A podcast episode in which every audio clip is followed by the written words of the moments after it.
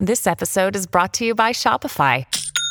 Forget the frustration of picking commerce platforms when you switch your business to Shopify, the global commerce platform that supercharges your selling wherever you sell. With Shopify, you'll harness the same intuitive features, trusted apps, and powerful analytics used by the world's leading brands. Sign up today for your $1 per month trial period at shopify.com slash tech, all lowercase. That's shopify.com slash tech. Today on Something You Should Know, why do hot dogs come in packages of 10, but the buns come in packages of 8? Then, batteries. They power much of your life, and there's a lot about them you don't know.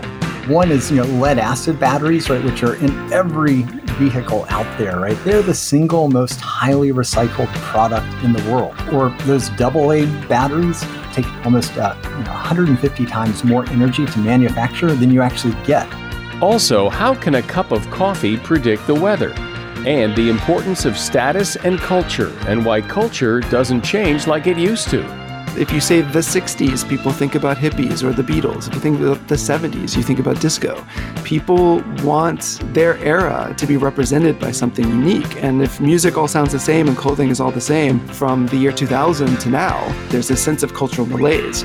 All this today on Something You Should Know.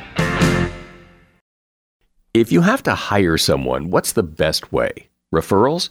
Well, maybe that could work. But just because somebody knows somebody who knows you doesn't necessarily mean they're qualified. Or you could pull out that file of random resumes that came in during the last six months. Maybe there's somebody in there. Maybe. Now, I, if you're hiring, you need Indeed. Indeed is your matching and hiring platform with over 350 million global monthly visitors according to Indeed data, and a matching engine that helps you find quality candidates fast. As a business owner, I've found that hiring the right people, well, there's just nothing more important. Don't leave it to chance or a referral or a random resume. Use Indeed. In the minute I've been talking to you, 23 hires were made on Indeed, according to Indeed data worldwide. Indeed's matching engine is constantly learning from your preferences. So the more you use Indeed, the better it gets. And listeners of this show will get a $75 sponsored job credit to get your jobs more visibility at Indeed.com slash something. Just go to Indeed.com slash something right now and support this show by saying you heard about Indeed on Something You Should Know. Indeed.com slash something. Terms and conditions apply. Need to hire? Oh, you need Indeed. Something you should know. Fascinating intel, the world's top experts, and practical advice you can use in your life. Today, Something You Should Know with Mike Carruthers. Hi there. Welcome to Something You Should Know. Anyone who cooks outdoors on the grill has probably wondered or even discussed the fact that hot dogs are sold in packages of 10 Hot dog buns are sold in packages of eight. And why are they mismatched like that? There's been a, some talk lately about this because Heinz Ketchup in Canada has a petition going around to end the hot dog packaging mismatch. They're collecting signatures. I, I have no idea how effective that'll be, but but at least somebody's trying. But why is there this mismatch? According to the National Hot Dog Sausage Council, the reason isn't as strange as you think, nor is it a marketing ploy to sell more buns. It really has to do with the way things were sold back when it all started. In fact, it wasn't until 1940 that we actually began seeing hot dogs packaged in packs of 10, which is what we see now. So the hot dogs are in packs of 10 and have been since the 40s why are the buns in packages of eight? Well, hot dog buns most often come in packs of eight because the buns are baked in clusters of four in pans designed to hold eight rolls. Now, while baking pans come in configurations that now allow baking 10 or even 12 buns at a time, the 8 roll pan remains the most popular. And that's why there's a mismatch. And that is something you should know. Hard to imagine a day goes by. Well, it's hard to imagine an hour goes by when you don't interact with a battery or a battery powered device your phone, your car, a flashlight, your TV remote, your watch. Batteries are everywhere. And really, it's hard to imagine life or technology without them. And as you're about to find out, batteries have come a long way in the last few decades, but few of us know much about them, like how they work and why there are different sizes of batteries. But you're about to. James Morton Turner is author of a book called Charged A History of Batteries and Lessons for a Clean Energy Future. Hi, James. Welcome to Something You Should Know. Hi, Mike. Thanks for the invitation. I'm really excited to talk with you. So, everybody knows what a battery is. We see them everywhere all the time. Uh, but what is a battery? What, what is that thing? Yeah, you know, a battery is something we rely upon every day, but for lots of us, you know, it's this black box. And really, kind of the principles of a battery are surprisingly simple. Uh, a battery is made up of one or more cells. Each of these cells contains an anode, a cathode, and electrolyte. And when you connect battery, you know, the positive and the negative terminals, uh, you know, with the wire, you know, building them into a circuit. The battery releases electrons from the anode, and the anode and the cathode undergo an electrochemical reaction. And the product of this is electrons that provide us with useful work, right? They can power light bulbs, they can power a motor, they can, um, you know, run a microprocessor and something like a smartphone. And so, what is the beginning and, and brief history of batteries? Uh, I mean, batteries go back to the 19th century, um, kind of early experiments with um, batteries and you know generating electricity. But in terms of you know deploying batteries at scale, the very earliest disposable batteries uh, emerged in the late 19th century. The earliest rechargeable batteries, the lead acid batteries that we use in our um, most of our cars, those emerged in the 1910s, 1920s, and then the batteries that kind of people are thinking about most these days, the lithium ion batteries. They were invented in the 1980s and first first commercialized in 1991 in a camcorder. Oh, in a camcorder. Yeah, Sony invested a lot of work in trying to come up with a better battery in the 1980s, and they uh, moved the lithium ions uh, batteries to market first in 1991, and the first product that they used it in was the uh, Sony camcorder. What has been driving battery technology? Because I mean, they work. I mean, they've always worked. I mean, the AA batteries in the drawer in the kitchen work, but it does seem that in the last few decades, there's been a lot of effort to make them last longer, to do more things. What's driving all that? Yeah, so you know this quest for the perfect battery is you know one that would lead us to a battery that is incredibly lightweight, is very easy to uh, you know recharge that would last for a very long time and generate lots of power. And the challenge is that, you know, while we have lots of good batteries, none of them are equally good along all of these different uh, kind of metrics. AA batteries pack a whole lot of power, but they're, they don't last very long. Lithium ion batteries are you know, highly rechargeable, but they degrade over time and they don't recharge as fast as we would like them to. So, one thing I've always wondered about is what's the difference between Duracell, Eveready, the extra super premium batteries, the store brand batteries, the it's the same it looks the same, but clearly there are differences. There's certainly price differences. What is the difference? And that's a really good question. And I think, you know, it kind of just makes clear that the magic behind batteries are the materials that go into them and the quality of those materials. And ultimately, the performance of all of these different kinds of batteries really just comes down to what's, you know, making up the anode, the cathode, and the, uh, the separator and the electrolyte and how pure those materials are, how well they're engineered. And I think you know you talk about those different brand names, and there are different levels of quality um, that go into engineering each of those products. And, you know, so that's why you see uh, differences in performance between a name brand battery and perhaps an off brand battery you know, the other thing I think about when I think of those different brands is that you know they played an important role in innovation around battery technology. And I think you know one of the longest standing concerns, kind of the question I usually get when I talk to people about my research, is you know what do I do with those batteries that are in my you know my closet, in my you know that I've used that are in the yogurt tub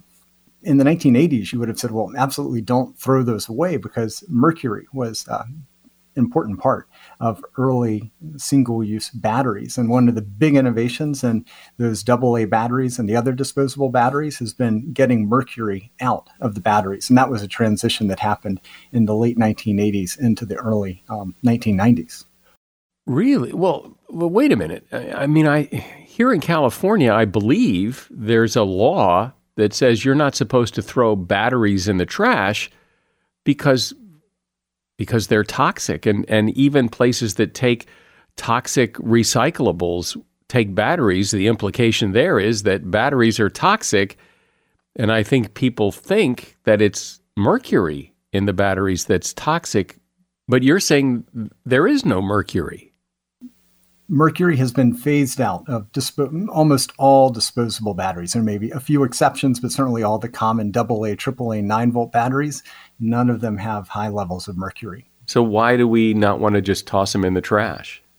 On one level, you know, throwing batteries in the trash doesn't pose an immediate environmental hazard. Batteries are no more um, corrosive than a lot of other things that wind up in municipal trash you know, ideally we would recycle them and be able to recycle them efficiently and recapture the materials and um, and put them put them to good use. I mean, it turns out that recycling uh, single-use batteries is is a real challenge, and you know, the challenge isn't just figuring out how to do it. That really the biggest challenge is figuring out how you efficiently collect all of those batteries that are out there and get them back into the recycling stream.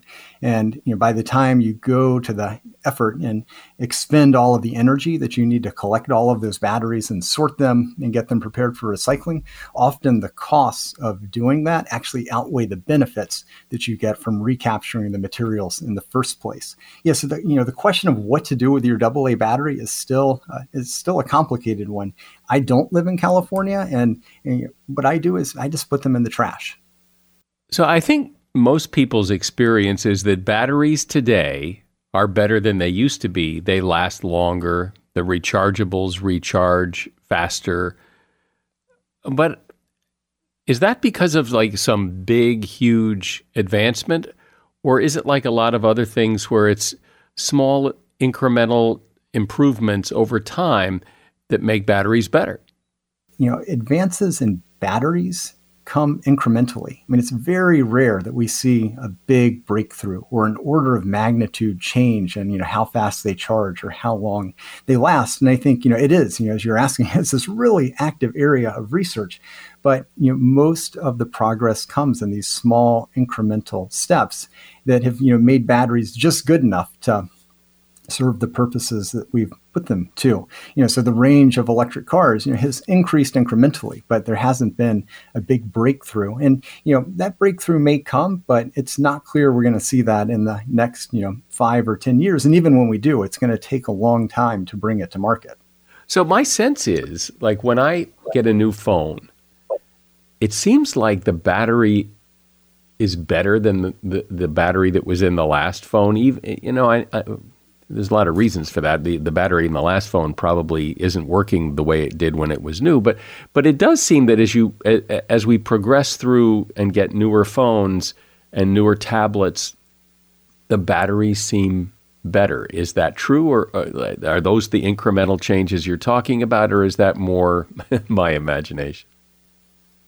I don't think it's your imagination. I mean, I, I have the same experience too. But yeah, I think what you know. So on the one hand, yes, right, the batteries are getting a little bit better, and they're getting better in lots of you know different ways. I mean, they perform a little bit better. They're also getting less less toxic. I mean, we're you know manufacturing more more batteries that don't have things like cobalt in them, and these lithium ion batteries. And so you know the advantages are coming uh, in multiple ways, kind of these incremental improvements.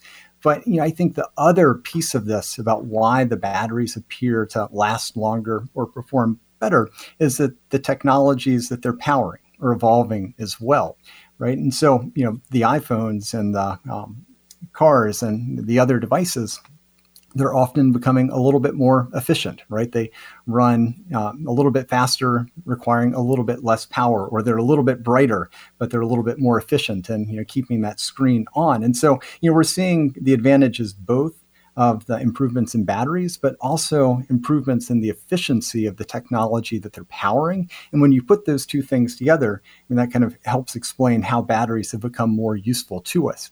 Mean, if you take a real big step back here and just think about you know, why lithium ion batteries have become so ubiquitous, right? In all the laptops and all the phones, it's, you know, that they have improved, but the technologies that they are powering, right? The ability to pack all of that technology into a smartphone, right? That has become vastly more efficient than it was, right? You know, if you go back to 1991, you would need a supercomputer to deliver the same level of processing power that you now get on a single chip that runs on, you know, a thousandth the amount of electricity that that supercomputer once did to power the processor in your smartphone. And you know that's something that a lithium-ion battery can can power. And you know, so it's that combination of efficiency and increased capacity that explains why these batteries seem to be getting better. We're talking about batteries and how they became such an important part of life. My guest is James Morton Turner. He's author of a book called Charged A History of Batteries and Lessons for a Clean Energy Future. This episode is brought to you by Snapple. Welcome to the Snapple mm, Market Auditory Experience. Close your eyes. Imagine you're walking into your neighborhood store. You make your way to the back and reach for your favorite Snapple flavor. You can't wait. You take a sip. Whoa, that's a lot of flavor. Hmm, what flavor are you holding? Now open your eyes and check out Snapple.com to find ridiculously flavorful Snapple near you. As a listener to something you should know, I can only assume that you are someone who likes to learn about new and interesting things and bring more knowledge to work for you in your everyday life. I mean, that's kind of what something you should know is all about. And so I want to invite you to listen to another podcast called TED Talks Daily. Now, you know about TED Talks, right? Many of the guests on Something You Should Know have done TED Talks. Well, you see, TED Talks Daily is a podcast that brings you a new TED Talk every weekday in less than 15 minutes. Join host Elise Hu. She goes beyond the headlines so you can hear about the big ideas shaping our future. Learn about things like sustainable fashion, embracing your entrepreneurial spirit, the future of robotics, and so much more. Like I said, if you like this podcast, something you should know? I'm pretty sure you're going to like TED Talks Daily. And you get TED Talks Daily wherever you get your podcasts. So, James, what's one thing about batteries that you find like really fascinating that maybe people have don't know or haven't heard before? Yeah, I mean, I've been fascinated by batteries for a decade, and there's just there are all sorts of things that um, really get me excited about batteries. I mean, you know, can I give you three? I mean, one is you know lead acid batteries, right, which are in every vehicle out there, right? Every you know conventional vehicle. They're the single most highly recycled product in the world, um, you know, which I just find astounding. Uh, you know, or those double A batteries, you know, those AA batteries take a tremendous amount of energy to manufacture, right? To get that little portable kind of silver cylinder um, in that AA, I mean, it takes you know almost uh, you know 150 times more energy to manufacture than you actually get when you use that AA battery, you know, or these lithium-ion batteries that we've been talking about. I mean, they just those are made up of materials that are sourced from around the world and unpacking those supply chains just you know makes clear kind of how entangled the technologies that we rely upon every day and we're going to need more and more going into the future how they entangle us and you know minds and communities and you know people who, who are doing this work you know in places around the globe. You know one one thing i've always wondered about is why do we have all these different size batteries? Why do, doesn't everything run on double A's and why do some things run on triple A's? What's the point? You know, so there was a time when there were even more types of batteries. They came in more sizes. And so a big advance in the battery industry was to develop those standardized sizes. And the driver for that was the military. Uh, the military wanted to have batteries that were, you know, easier to purchase and to make sure that they would work in devices. So battery standards for the disposable batteries, those were set back in the 1920s and 1930s after World War One, and then accelerating into World War II. And that's you know when the AA and the AAA and the D, and back then there were number six and number seven batteries. All of these different standards or batteries were were standardized every Christmas, you know, you open up presents and you go, oh, that, oh, look, it needs batteries, and you go, AAA. I don't have any AAA. Well, why does it run on? What's the difference? What's the difference between a AA and a AAA?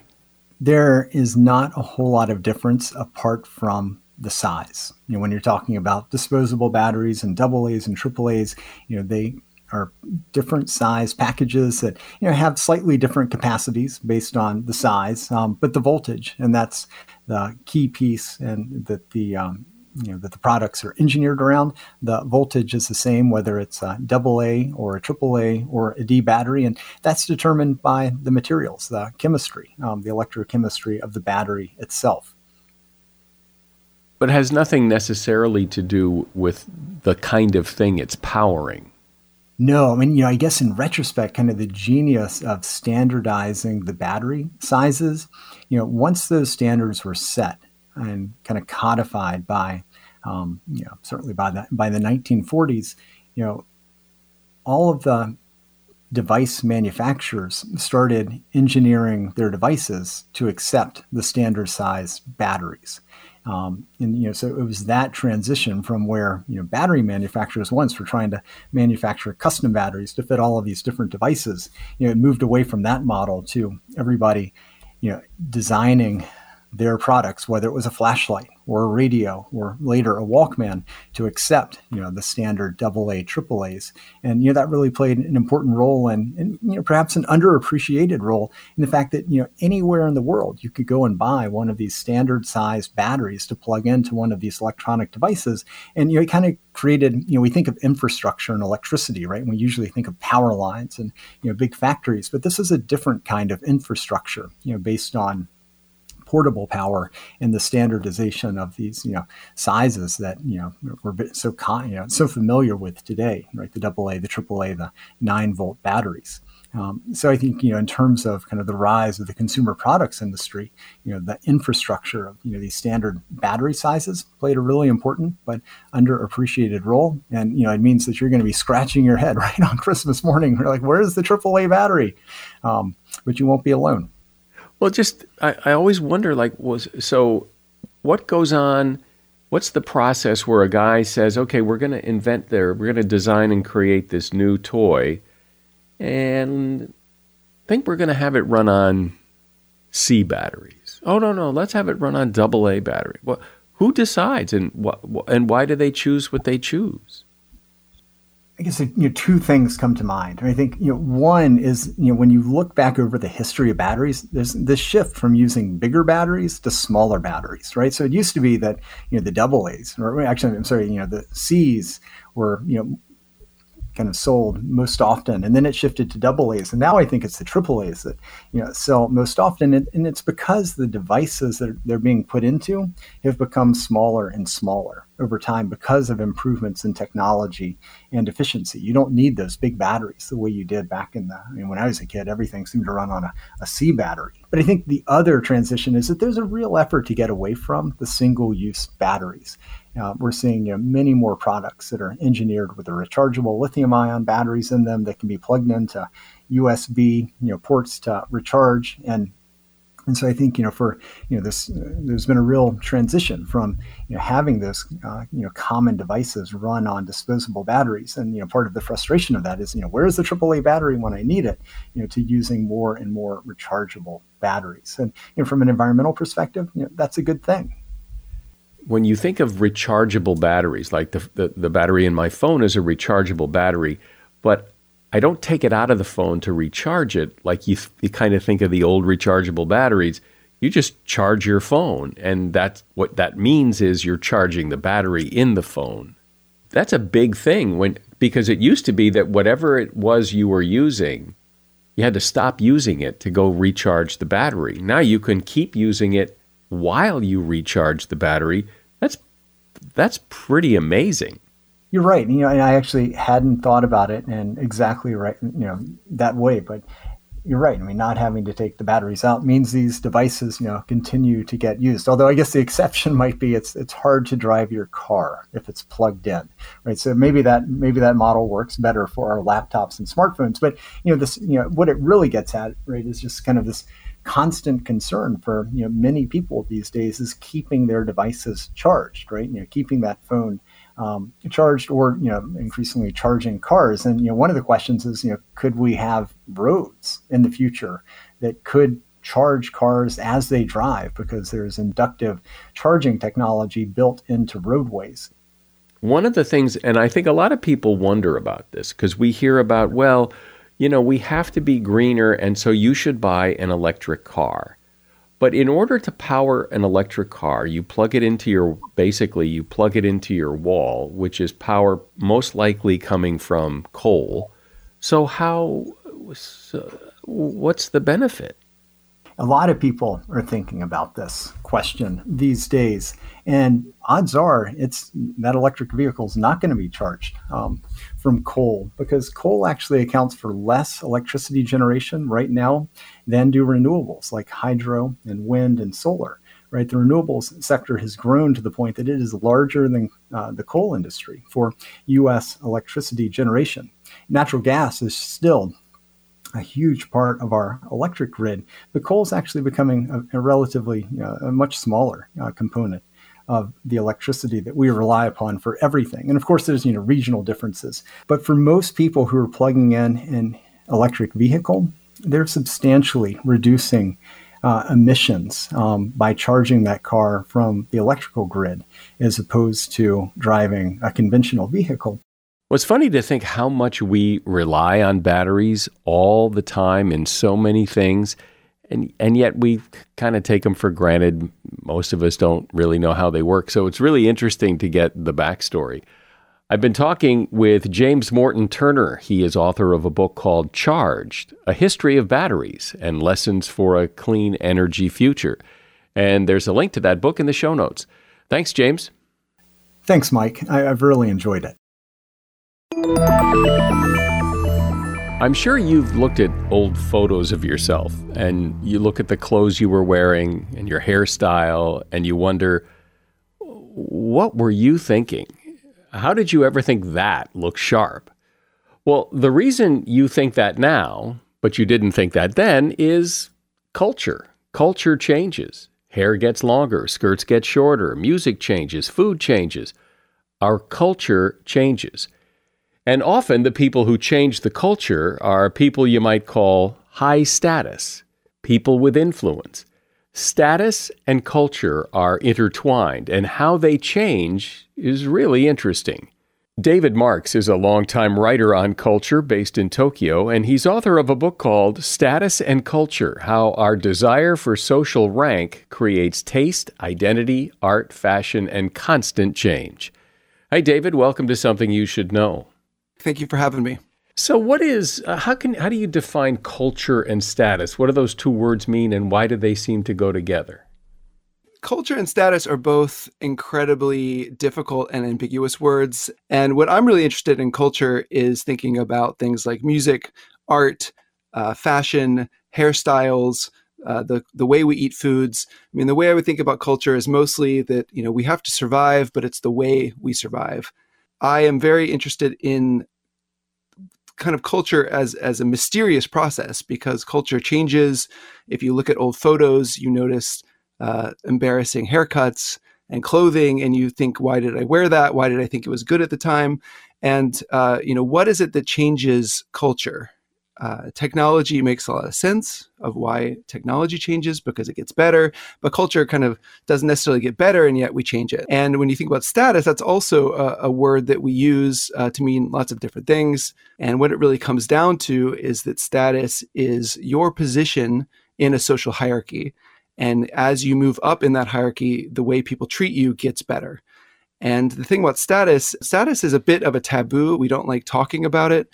But as I was researching status and researching culture, I realized that they went hand in hand, and you can't really understand the process of status unless you understand culture, and you can't understand culture unless you understand status. But what is it that happens? I mean, how can I look at a picture of myself from say 15 years ago and look at my hair and go, "Oh my god, I mean that that, that looks terrible." But I'm the same person and I thought it looked pretty good then, but I don't think it looks very good now. So what what is it that changes? So, hairstyles are a great way to understand culture and cult- cultural change because they are arbitrary. If you have short hair or long hair, they don't really give you that many practical benefits. Maybe short hair is more practical, and yet uh, hair kind of grows, you know, long and short. Uh, I'm really interested in the Beatles mop top because when you look at the mop top today, it just looks like a pretty standard haircut. Uh, when I was growing up, in the 80s, I lived in Oxford, Mississippi, which is a relatively conservative town, and everybody had a mop top. Like all the young guys had mop tops. And yet in the 60s, you know, it was scandalous both both in England and the United States when the Beatles had that haircut. Uh, everyone yelled at them all the time about the long hair. And you try to think of why were people so concerned about this haircut that is now so standard? And, you know, what it really comes down to is that these arbitrary looks, uh, these arbitrary styles have social meaning in based off you know who they are associated with.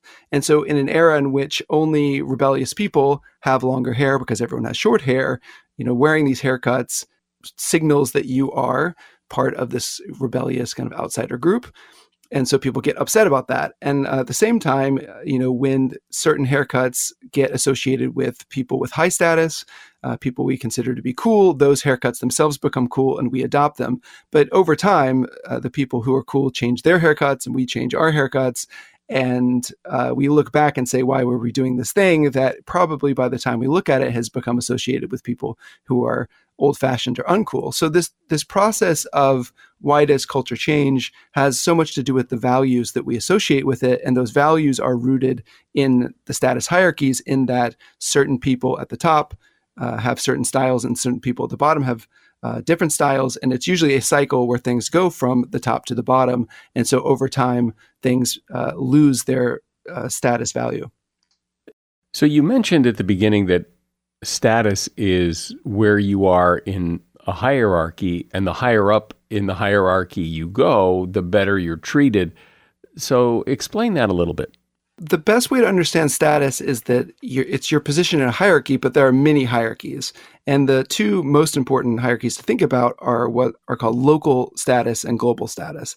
And so, your local status is, let's say, your your position within your local community, within your family, within your school. And your global status is that status across the entire world. And so, if you are a wealthy person, uh, you have very high global status, which means kind of everywhere you go, you're probably treated with uh, a lot of benefits that you don't necessarily think about all the time because you take it for granted. But you could walk into any restaurant or hotel, they would seat you.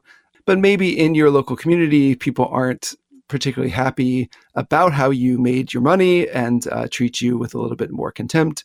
Um, so it, it is complicated. The status is not so easily calculatable uh, for every single person based off of you know the assets that they have, and that that's what makes it complicated, and that's what also makes it where we don't feel like there's uh, necessarily a formula for getting status. But in general, I think it's fair to say that if you have more money, you have more status in society. So there are a lot of indicators of status. You know, a certain brand of shoes or watches or handbags seem to carry more status than other brands. why is that? So you're describing what are called status symbols, and this is a word we use quite a bit uh, in in normal English. They call things status symbols, but it's good to understand what a status symbol is supposed to be. So status symbol is supposed to be objects or behaviors that are associated with high status groups. So a long time ago, the only people who could afford automobiles, let's say, you know, about 120 years ago, were wealthy people. So if you owned a automobile, it was a status symbol because only rich people could own cars. And so today, it's very confusing because companies are selling things like luxury shoes and uh, luxury perfumes to a middle class audience. And maybe it's expensive for that middle class audience, but they'll stretch and buy these goods. And so if you see someone with a luxury handbag, it's very difficult to judge their status position just from those handbags. But these items are sold on the idea that in order to be associated with high status people, you should own these objects. And so it has become very ambiguous in today's society, but I believe the true status symbols are things where they are unambiguous that you must be wealthy or high status in order to possess in the first place. And, you know, luxury uh, shoes and handbags and things like that, which are easily bought by, you know, most people, especially with consumer credit, don't necessarily fulfill that function. And so, uh, from a completely rational standpoint, maybe those are, are not the best purchases to make if you're trying to buy uh, very effective status symbols, but they're most certainly sold as potential status symbols. But not everyone is interested in status symbols, or at least not all status symbols. I mean, I, for one, would never spend thousands of dollars on a watch. I've I have a watch, works really well, it looks fine, it's nice, but I would never buy a really expensive watch, nor nor am I all that impressed when I see someone wear a real expensive watch because I think I think that money would be better spent somewhere else. What is so difficult about thinking about status and its effects on our behavior is those effects are often very invisible. Uh, and there was a recent neuroscience experiment that's quite interesting, which it asked participants to drink wine, and it uh, did not tell them which was the expensive wine and which was the cheap wine. And they just asked people, which wine do you like? And they looked at their brains, and people said they liked the wine that happened to be the cheap wine.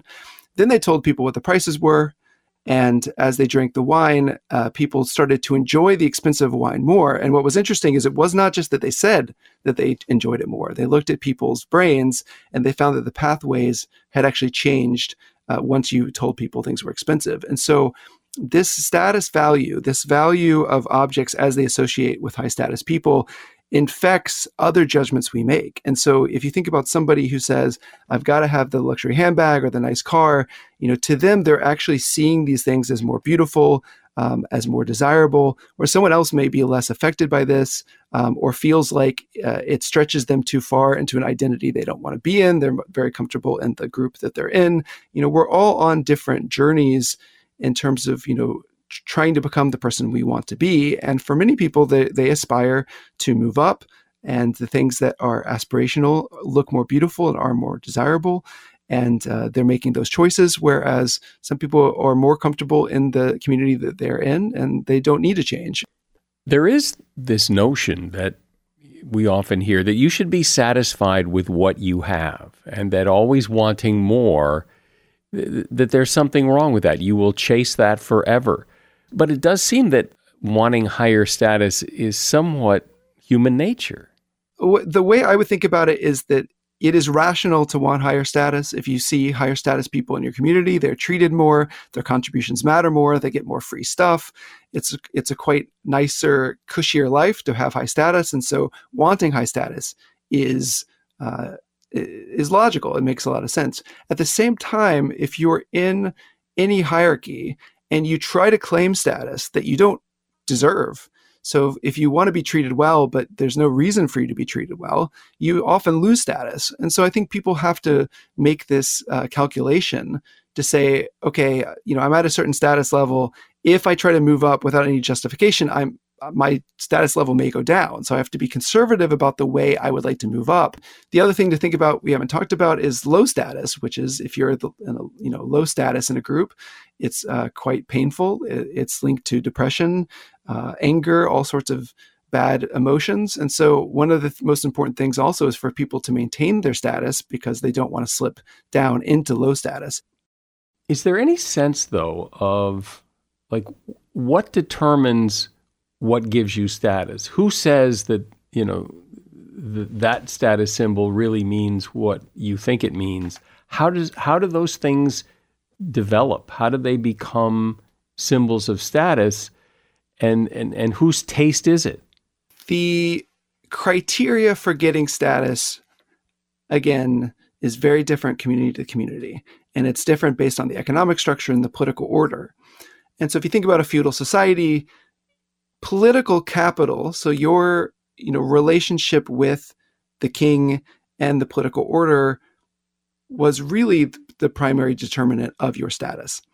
In a capitalist society, how much money you have is a huge determinant about how much status you have. So these criteria change over time. Think about uh, the idea of fame, which is it used to be very, very difficult to become famous. You had to have some sort of achievement. Uh, you had to uh, be uh, a movie star or on the news or a famous politician. And so fame was very valuable because very few people were famous. And now it's very easy to become uh, famous thanks to the internet. Anyone can broadcast themselves. And so fame is still a way to get status, but it's probably a little less valuable than it used to be. And so, you know, depending on the rarity of these let's call them assets like political capital or how much money you have.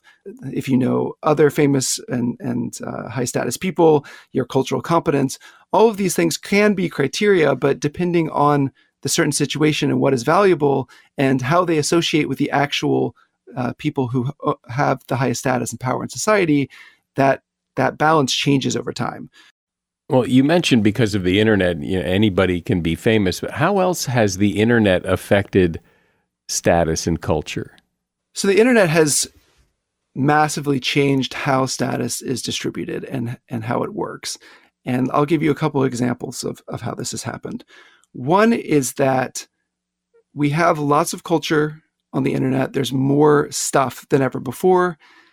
And it used to be that some of the ways that high status people created their own culture and created uh, and created barriers so that other people couldn't adopt that culture was information and was distribution. And so if you had something that you could only get from France and no one else could get it, or if you knew about something, I knew about a restaurant that no one else knew about, these could be status symbols.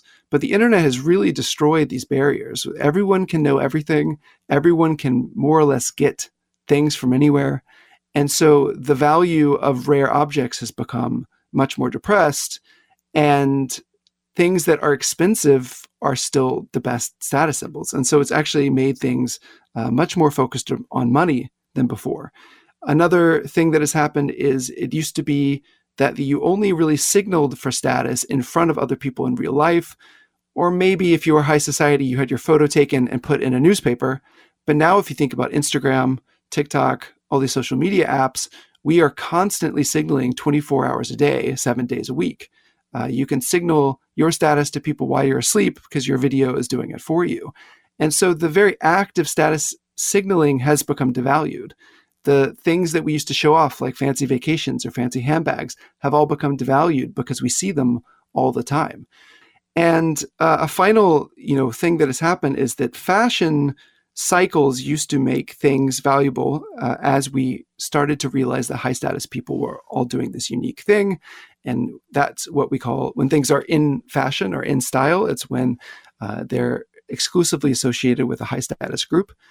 And the problem with the internet too is that it makes these fashion cycles so fast because everyone can copy and imitate these exclusive practices.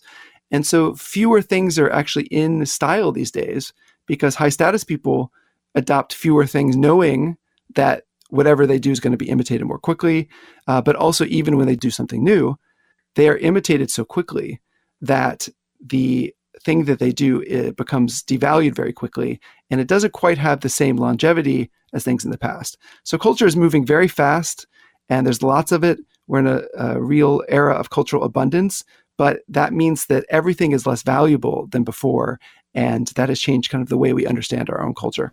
Well it does seem like the way you describe it it's like a, a rat race that you can never win, and, and why not just step off? Why it, it would seem to me that because things are moving so fast, people would just throw their hands up and go, "I quit. You know, I'm fine the way I am. I don't need to be chasing the next big thing because there's another one coming five minutes from now."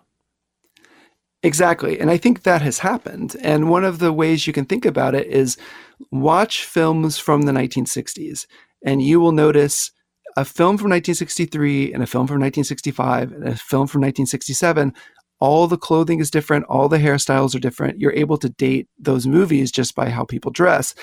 And if you watch movies from the mid 1990s uh, or uh, i was watching the bourne identity which i think is from the uh, early 2000s these films people dress pretty much like they dress now. Um, I think there's been a real conservatism of dress and style in the last couple decades. And I think that comes from the fact that when fashion cycles move too quickly, people just don't uh, get uh, wrapped up in those fashion cycles. It seems to it seems to me, at least in the United States, that cultural changes like we've been talking about have really slowed down. That, you know, in the past, every decade had a feel. You know, there were the 60s and it had its own fashion and its own music and its own haircuts. And same with the 70s, same with the 80s. Today, you know, I mean, there's there's just not much of a feel of this decade or even the last decade. It's all kind of the same.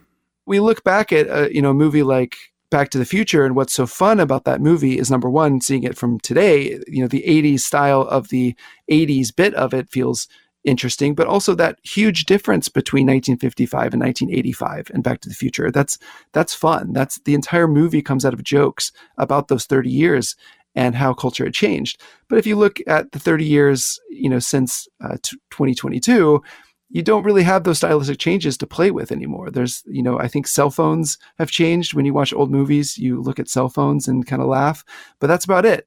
And so, you know, at a micro level, we don't like these changes, but at a macro level, I think there's something disappointing at the moment that we're just experiencing fewer cultural changes than we used to in the past.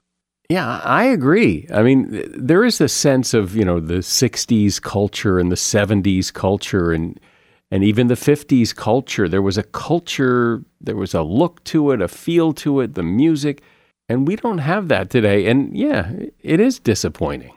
I think there's an entertainment in the fact that if you say the 60s, people think about hippies or the Beatles. If you think about the 70s, you think about disco. Um, people want their era to be represented by something unique. And if music all sounds the same and clothing is all the same from the year 2000 to now, uh, I think there's there's a sense of cultural malaise. Uh, that we do really judge our civilization by are we creating new things and if people don't feel like we're creating new things if we're uh, you know, on the seventh or eighth Spider-Man movie instead of you know creating new franchises, people get upset about that. Well, I I like talking about this because we seldom talk about this, and, and yet you know, status and culture to some extent is important to everybody, and it's good to get uh, some insight into it. I've been speaking with David Marx. He's author of the book Status and Culture How Our Desire for Social Rank Creates Taste, Identity, Art, Fashion, and Constant Change. And there's a link to that book in the show notes. Thanks, David. Thanks for being here. Mike, thank you so much for having me on. Did you know that you can predict the weather with a cup of coffee, sort of? Here's what you do as you pour your coffee into the mug, notice the bubbles that rise to the surface. If the bubbles move rapidly to the cup's edge, it's going to be a nice day. That's because high pressure pushes the bubbles outward to the edge of the cup, and high pressure indicates good clear weather. If the bubbles stay towards the center of the mug, the pressure is dropping and clouds and rain are probably in the forecast. And that is something you should know. I appreciate you listening, and I would also appreciate if you would tell someone you think would enjoy this podcast to listen as well. I'm Mike Carruthers. Thanks for listening today to Something You Should Know. The Bigger Pockets portfolio of podcasts are worthy of your investment. We're having a real conversation as real real estate investors. New episodes available every day. It's important to buy where it makes money and not necessarily where you want to travel to. Bigger Pockets, On the Market, Rookie Real Estate, or Money Podcast. The purpose of flipping is to create more cash so then you can reinvest into other types of properties. The Bigger Pockets Podcast on YouTube or wherever you listen.